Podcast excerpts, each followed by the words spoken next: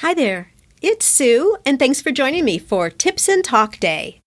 These are bite sized topics that I pull from community questions and things that I'm observing in the world of handmade small business.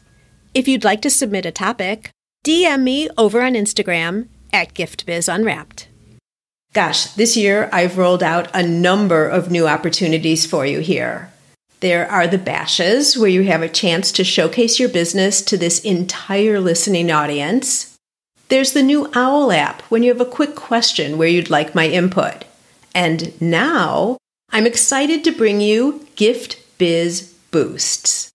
Think of these as free strategy sessions, leaving you with a clear action plan to boost you forward. Whether you're at the beginning of your business journey and need concrete steps on how to start, or you've been doing this for a while and could use a fresh approach. These boosts are for you.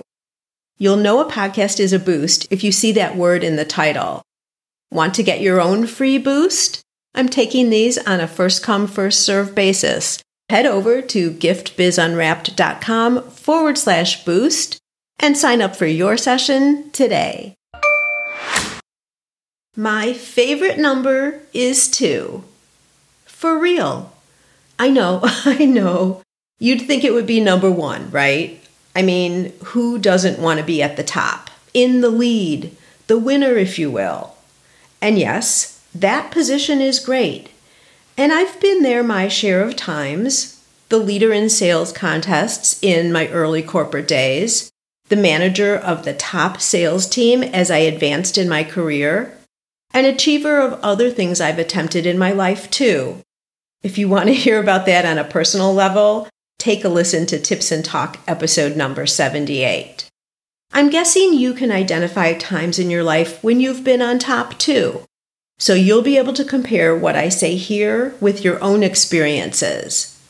Maybe it's becoming homecoming queen, holding a position on the PTA, or being the leader for a nonprofit or a club event. Spots at the top can have many faces. And don't get me wrong, I enjoy and work to achieve that position.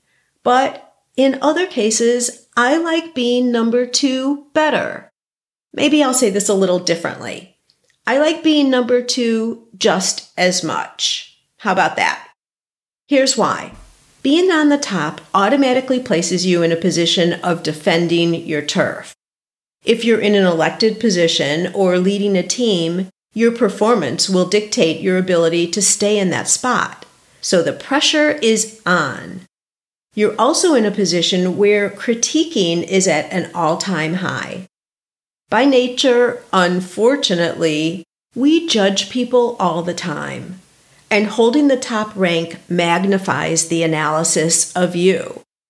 Many expect you to be perfect when you're in the number one spot because, I mean, how'd you get there after all? You're also the benchmark to beat if someone wants to challenge your post. That means there's talk and analysis about your performance, which can be hurtful. I also learned that being on the top can be lonely. In quite a few positions, I've been privy to confidential information and behind the scenes knowledge that had to stay with me. That meant a limited sounding board to hash through action steps or ideas for improvement. In this spot, you see behind the scenes and all the messiness most people don't know about. To be honest, sometimes it's nice just not to know. Of course, being number one comes with a lot of great honors too. The achievement you feel when you've reached your goal. It can come with recognition and respect with those around you, and of course, that feels great too. And it also includes the ability to affect progress and or change in your area of control.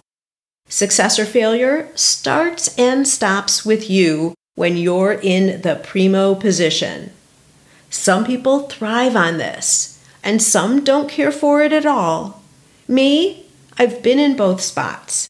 Times where I've loved being in the lead, and others where I couldn't wait to pass the torch. I guess, in summary, to this point of the conversation, being number one has its definite pros and cons.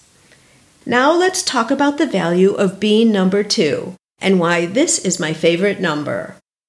When you're in second place and you want to reach for the top, you have a vision and a position to strive for.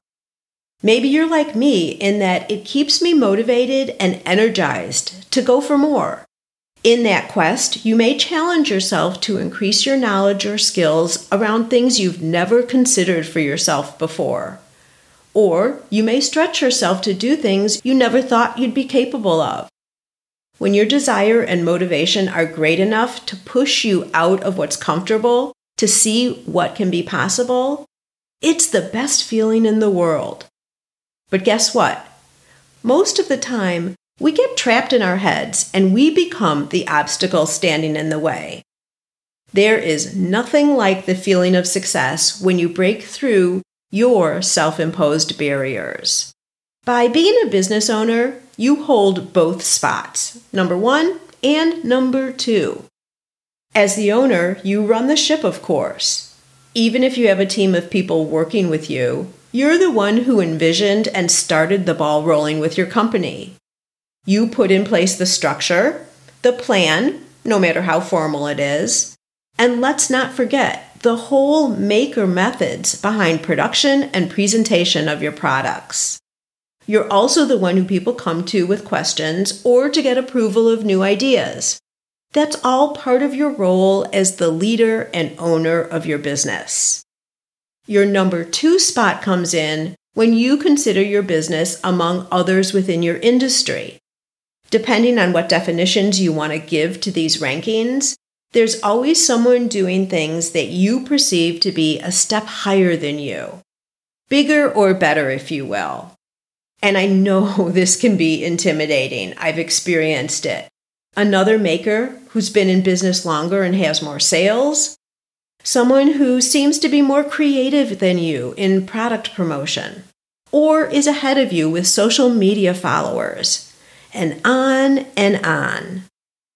The next time you see someone progressing ahead of you, I want you to reposition your thinking and open your mind to the benefits of being second. Seeing a fellow maker succeed proves that it's possible for you too. It's evidence that there's a path to that level. While your road does not, and actually should not, mimic someone else's, you can take clues from their actions to spark ideas for your own forward progress. Seeing others do what you've been afraid to do can spark action in you and open your mind's eye to a whole new level of opportunity you never dared believe is possible. I'm here to tell you that it is possible, and being number two provides the motivation for you to get there. That's a wrap. I'm a get to the point kind of girl, and this is what you can expect from these quick midweek sessions. Now it's your turn. Go out and fulfill that dream of yours. Share your handmade products with us. We want them, and they bring us both so much happiness.